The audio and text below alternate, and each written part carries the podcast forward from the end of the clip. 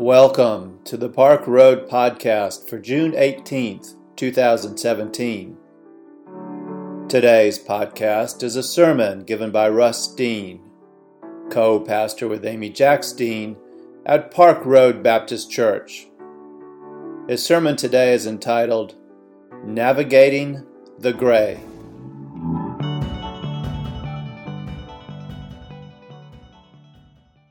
Can I believe and still be a Christian? It's a great question. It's the wrong question, but it's a great question. What can I believe and still be a Christian? It's a great question. I'm grateful to be in the kind of church that allows folks to ask that question. I talked to the person who asked it last week, one of our young adults, and she said the focus of her question was really not about what is the most someone can believe and be a Christian, or what all you have to believe and be a Christian. Her focus was more like, so what's the least I have to believe and still call myself a Christian? Now, I love the honesty of that question, the kind of candor with your pastor to ask that kind of question. The comfort just to put it out there what's the least I can, you know, get by with? I'm glad she didn't ask, what's the least I can give and still be a member of the church? it's a great question because there is a lot to believe, a lot of what, or, or a lot that we are offered to believe. It's in the southern air we breathe. As Amy has told you this morning, she and I spent Thursday night with our guests from the Salvation Army's Center of Hope for Homeless Women.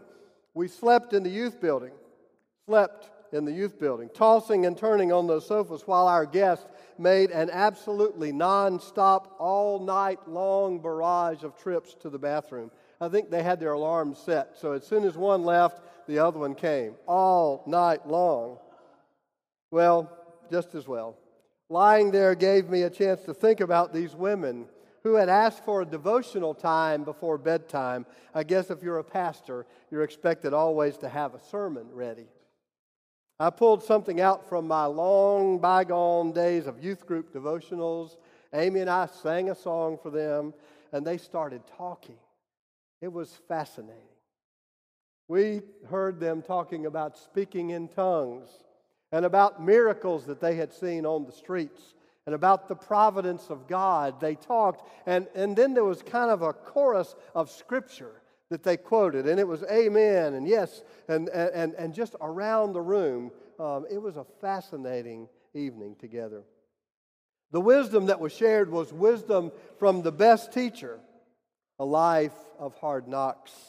Their wisdom was heartfelt and it was passionately held, and all of it begged the question what do you believe? Do you believe enough to be saved? Do you believe enough to get to heaven? Do you believe enough to be a Christian? Do you believe? We live in the age of belief says Harvey Cox, Hollis Professor of Divinity Emeritus at Harvard University. His book, The Future of Faith, now almost 10 years old, is worth your time. The church was born, as Cox chronicles it, in the age of faith. After Jesus' death, the Christian church was born, and it teetered and tottered across the Mediterranean world in a stew of beliefs. For 300 years, the church grew in this age of faith, slowly pulling away from the synagogue that was its home, finding the center not in the Torah, but in the life, death, and resurrection of Jesus. But the church in those first 300 years was not centered in a consistent belief. As Professor Bart Ehrman of the University of North Carolina writes it, there are lots of early Christianities. Then came Constantine, the powerful Roman emperor who, for religious or political reasons, or maybe some unfortunate melding of the two, settled things once and for all. A dream led to his conversion and to the subsequent Christianizing of the empire that had killed Jesus three centuries before. And then Constantine called together the bishops of his diverse empire and he put them in a room and basically said to them, Do not come out until you can tell us what Christians believe. Now, that's not exactly the way it happened, but that's kind of, you know. The doctrines that now define Christian orthodoxy were ratified through several expansive councils conducted across the fourth century. According to Harvey Cox, we have been living in their light or in their shadow, depending on your vantage. We've been living in the age of belief for 1700 years. What it means to be Christian in an age of belief is to affirm the historic creed and just shared with you in the prayer. It's to believe in the creed and the confessions of the faith as they were worked out in those councils so long ago. The nature of God in a Trinitarian formula, the divinity of Jesus, the person and the work of the Holy Spirit, the role of the church in God's plan of salvation, the forgiveness of sins, the resurrection of the body, the communion of the saints. I heard them in the Apostles' Creed, but I also heard them in the beautiful opening hymn that we sang. Hymns are so filled with our theology, Orthodox theology. What can I believe and still be a Christian is a particularly age of belief question. It may not be the question people are asking in the future, but it's still the question so many people are asking today. Harvey Cox says this is changing. He and other social and religious commentators note the obvious upheavals in cultures around the world and the church along with it.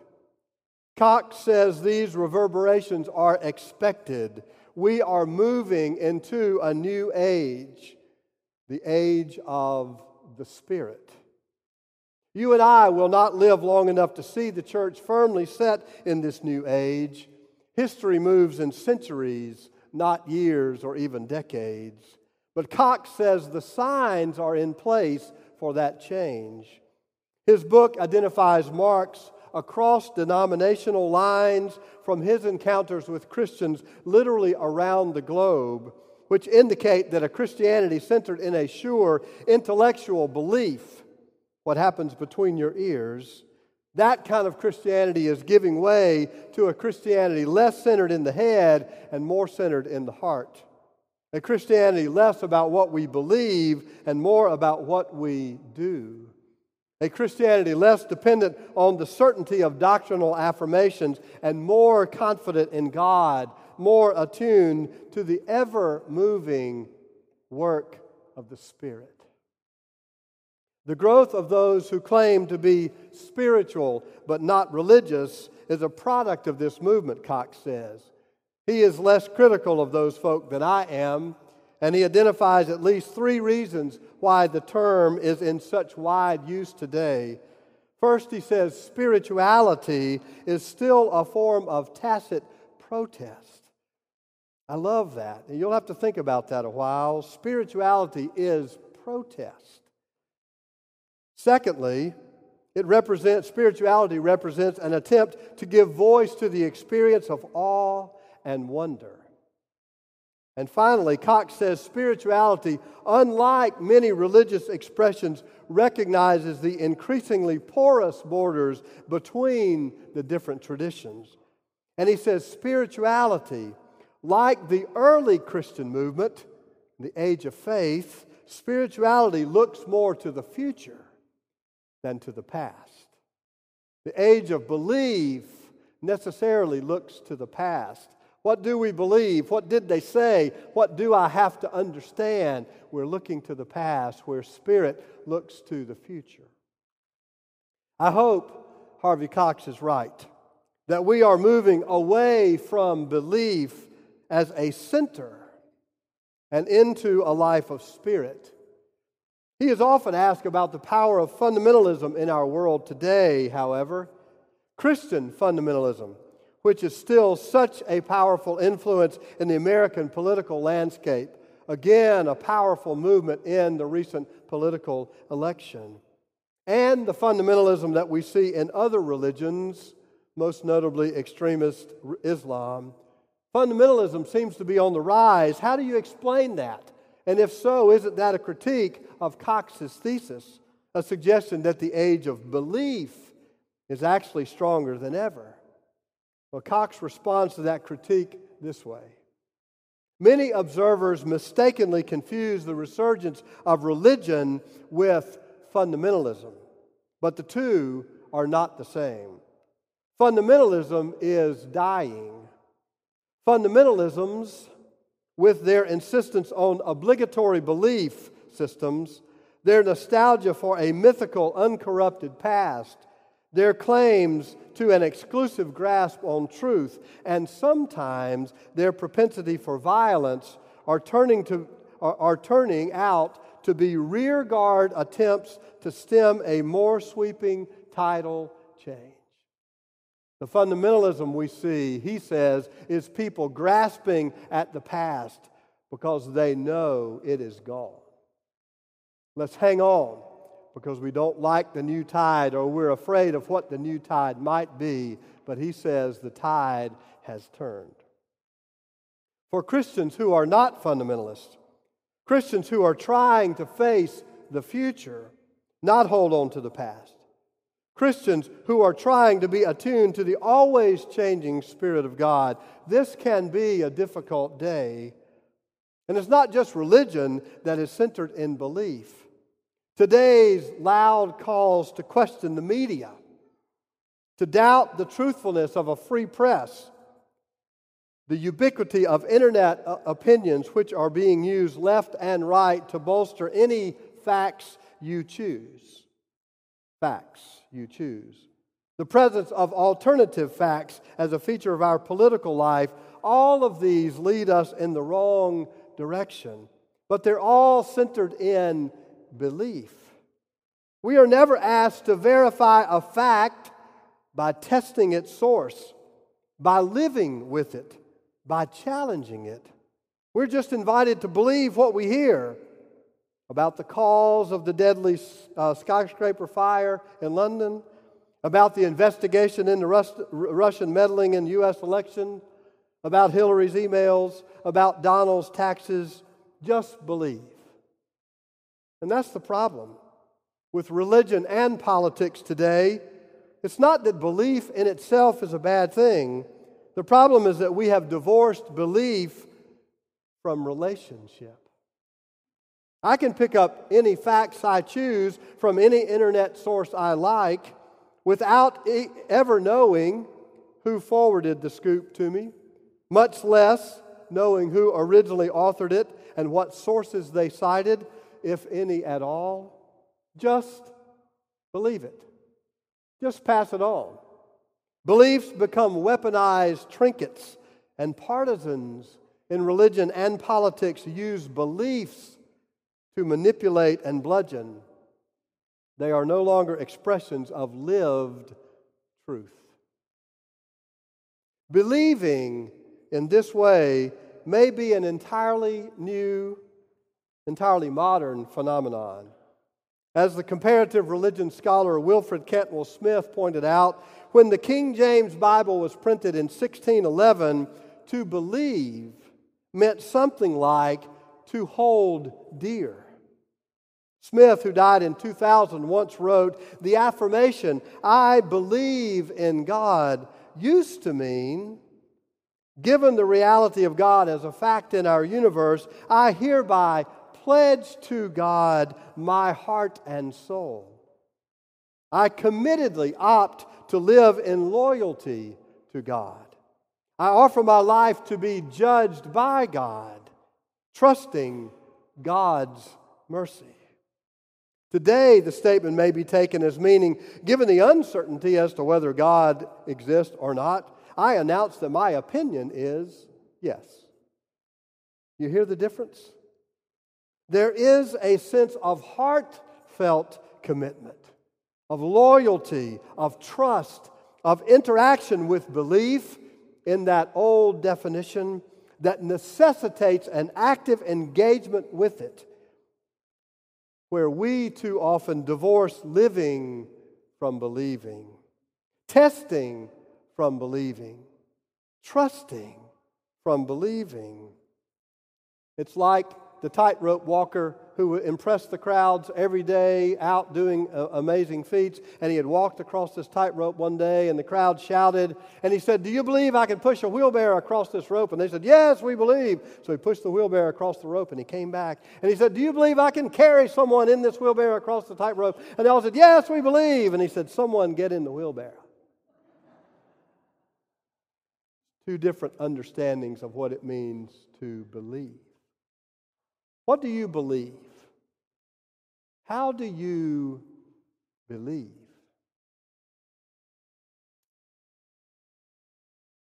It's, it is as if just believing something inside the confines of your cranial cavity is enough.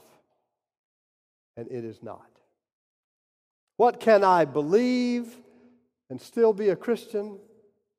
Well, I know Christians who believe all sorts of things and some who believe almost nothing. Some people wouldn't believe it if I told them. You know what I mean? So let me say it plainly to you today. Being Christian is not about what you believe, it is about who you are and how you live.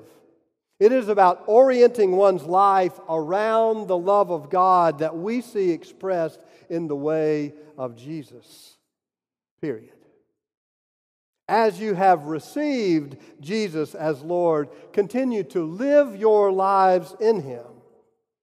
It's not about believing, it is about living. May it be so. Amen.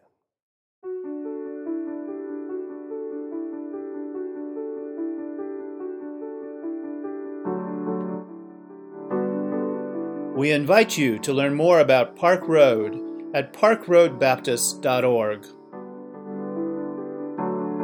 Park Road is a progressive faith community located in Charlotte, North Carolina, encouraging independent thought, community service, social justice, and interfaith understanding. Today's podcast was produced with production help from Hugh Ashcraft, Brian Smith, Bruce White, and Rich Dower. Our theme music was composed by Brandon Michael Williams. Thanks for listening today. Grace and peace to you.